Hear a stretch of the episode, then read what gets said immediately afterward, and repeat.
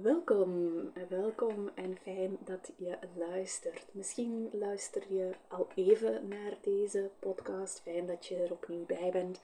Misschien ben je een nieuwe luisteraar. Misschien is dit jouw eerste aflevering. Een beetje een atypische aflevering. Um, maar sowieso welkom, welkom erbij. Je hebt het misschien al ergens opgevangen, gehoord, gelezen.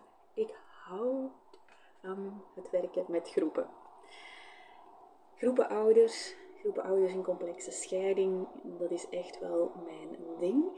En ik doe dat sinds 2019. Toen ben ik gestart met de groepen. Toen uh, noemde het nog groepstraject. Dan is het, heeft het de naam gekregen Groeicursus Parallel Ouderschap. En vanaf nu um, heet het groepstraject de vormingsreeks. Ik heb zo in die voorbije jaren elf groepen begeleid, heel wat ervaring in opgedaan. Ehm, ik heb daar enerzijds eh, heel wat dingen in uitgeprobeerd samen met ouders. En anderzijds heb ik ook telkens bijgestuurd aan de hand van de feedback, van de resultaten, van wat de ouders mij teruggaven. Wat werkt er wel, wat werkt er niet? En we doen meer van wat wel werkt en we doen niet of we besturen bij wat niet werkt. En die feedback van de ouders die deelnemen is een zeer belangrijke bron van informatie voor mij als systemisch counselor. En ik heb dit dan ook als aanleiding genomen voor mijn eindwerk vorig jaar eh, in uh, mijn uh, finalisatie tot systemisch counselor. Dus het uitgangspunt van mijn eindwerk was, hoe kan ik als systemisch counselor gaan kijken naar dit, dit groepstraject, hoe kan ik dat hier gaan verbeteren?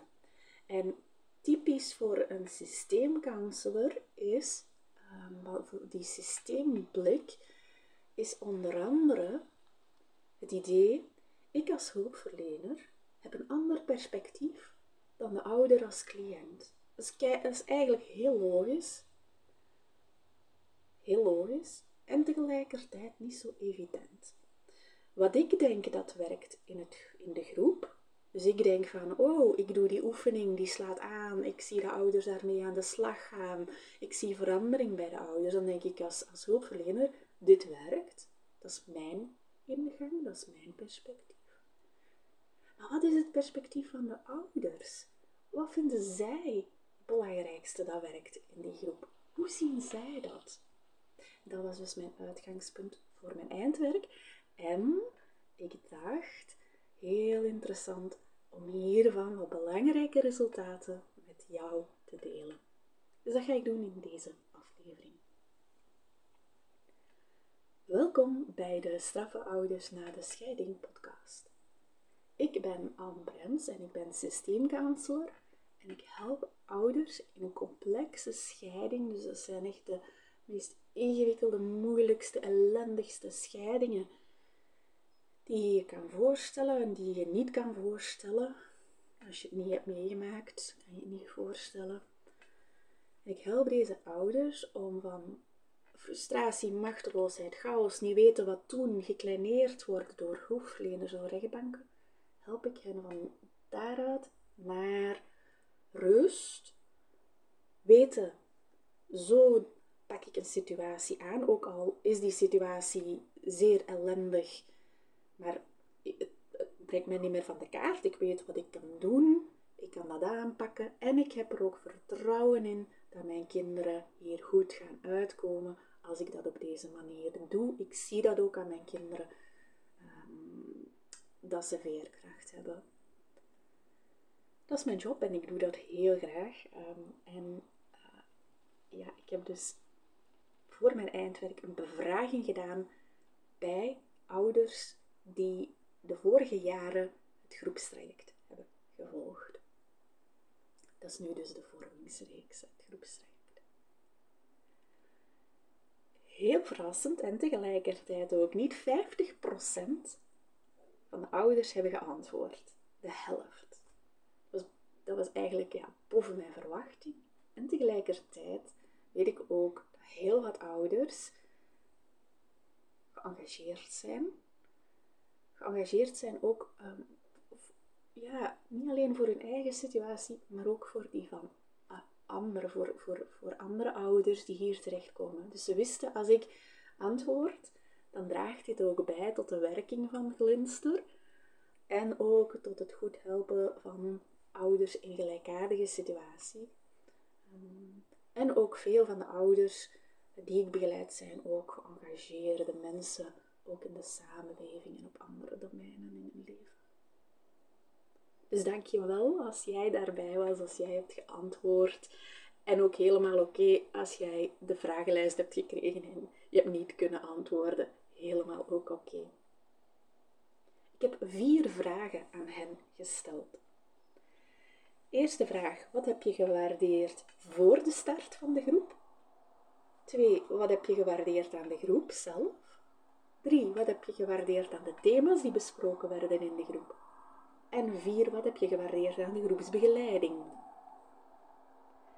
Bij iedere vraag gaf ik een aantal mogelijkheden. En de ouders mochten één of meerdere mogelijkheden aanduiden, dus wat ze gewaardeerd Ik heb die mogelijkheden niet zomaar uit mijn mouw geschud. Ik ben die gaan verzamelen in het kader van mijn eindwerk door interviews te doen met experts, door literatuur te gaan doornemen van experts, door andere groepen te gaan observeren, bezoeken, interviewen. En ook door ja, te verzamelen uit mijn ervaring van de voorbije jaren met. Ouders in complexe scheiding. En dan gaf ik ze een aantal mogelijkheden en de ouders mochten ook zelf nog iets toevoegen. Ze vonden dat er nog iets ontbrak.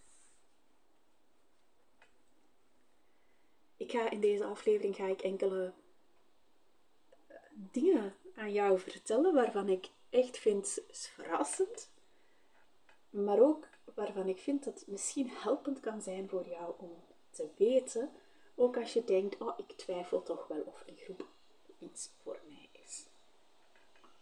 En ook, ik neem deze aflevering ook op ja, een beetje in het kader van mijn eindwerk, als een oefening om de resultaten ehm, op een systemische manier um, mee te delen, om uh, ja, ze te communiceren naar de buitenwereld toe.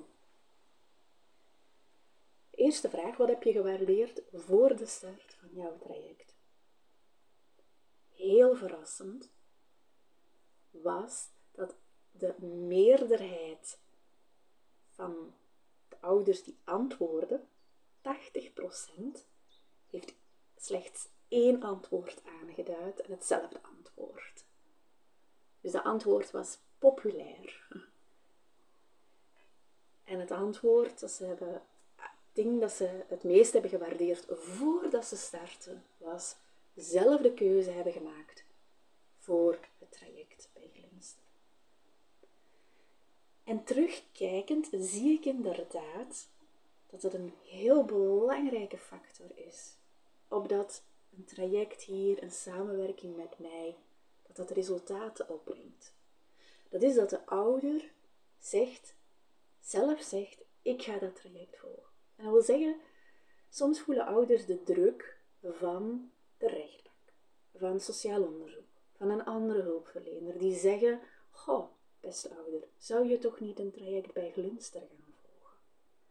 Dan denkt die ouder van, ja, maar ja, moet ik nu weer iets gaan doen? Wat doe ik fout? Ja, dus ik voel het al. Hè. Dat geeft echt een onaangenaam gevoel als anderen zeggen, je zou dit moeten doen. Hm? Dat is een, een, een, een minder goede start dan wanneer jij kijkt van, goh, Glinster heeft een traject, ik denk dat dat misschien wel iets voor mij zou zijn. Ik ga vragen aan Anne, helpt dit voor mij? Even aftoetsen en ik ga de sprong wagen, maar kies daar zelf voor. En waarom zeg ik, ik ga zelf de sprong wagen? Omdat de meeste ouders die starten bij mij, en zelfs de ouders die ook de, de echt, de ouders die ook supergoede resultaten halen na een aantal maanden, die ouders ook die zeggen in het begin, vlak voor ze starten, ik twijfel toch wel. Gaat dit wel werken voor mij?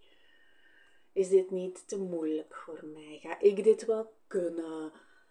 eigenlijk moet ik het weer doen. Hè? De andere ouder zou toch ook iets kunnen doen.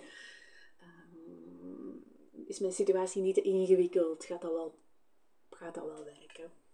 Dus die twijfels zijn heel normaal. Maar dan zelf toch kiezen van, ondanks de twijfels ga ik toch de sprong wagen. Dat, dat, wordt door ouders heel erg gewaardeerd als ze zelf die keuze maken. En van daaruit ben ik ook het laatste jaar steeds minder en minder gaan spreken met, um, ja, als een ouder hier bij mij komt voor de eerste keer, dat ik niet met al die andere betrokkenen ga spreken. Dus alleen met de ouder zelf. Dat is ook een ander antwoord dat um, heel wat ouders waardeerden. Ik ga eventjes nog eens de resultaten erbij halen.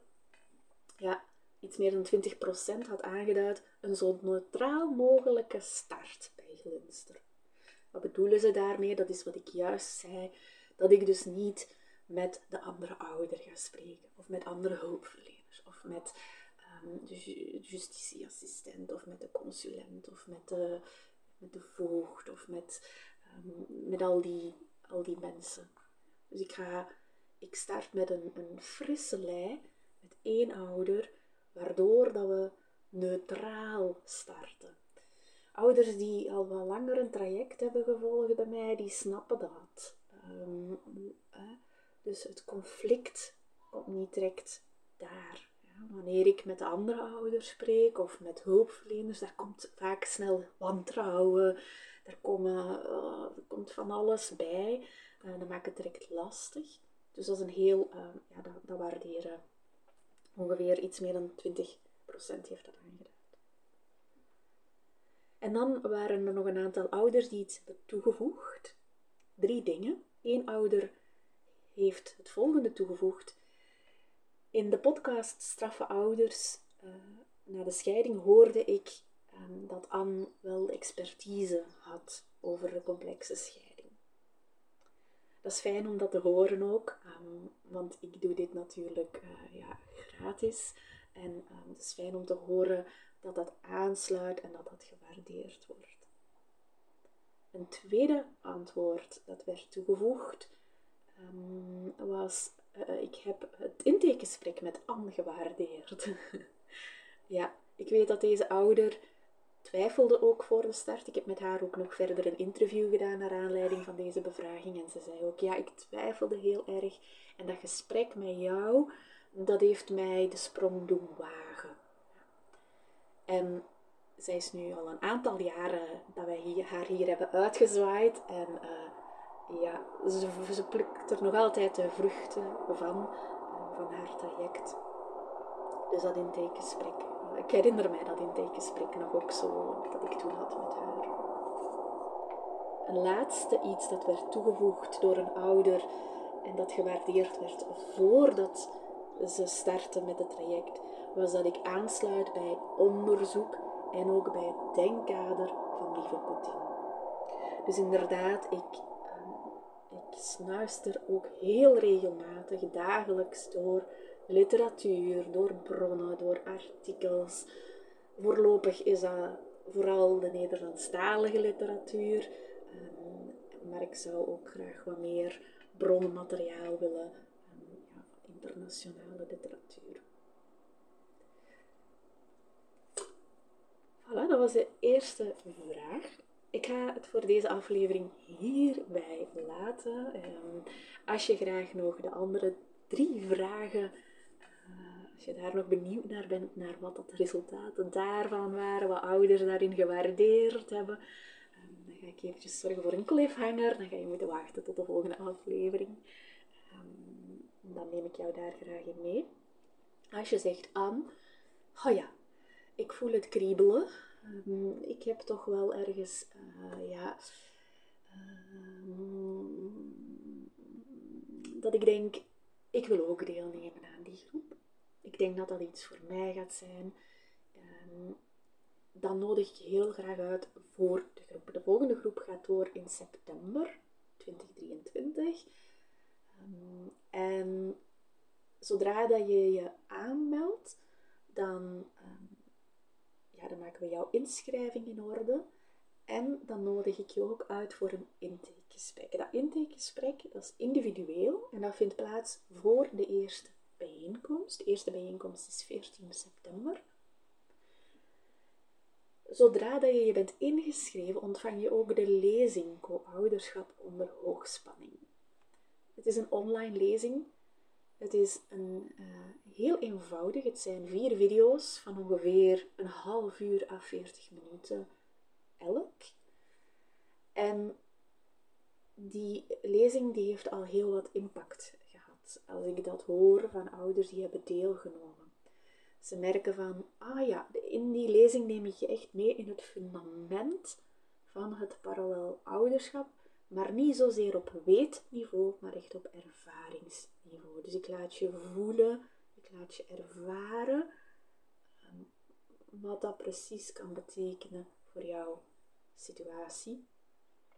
Uh, voilà, ja, dat is de lezing. Dus um, dan moet je niet wachten tot 14 eh, september.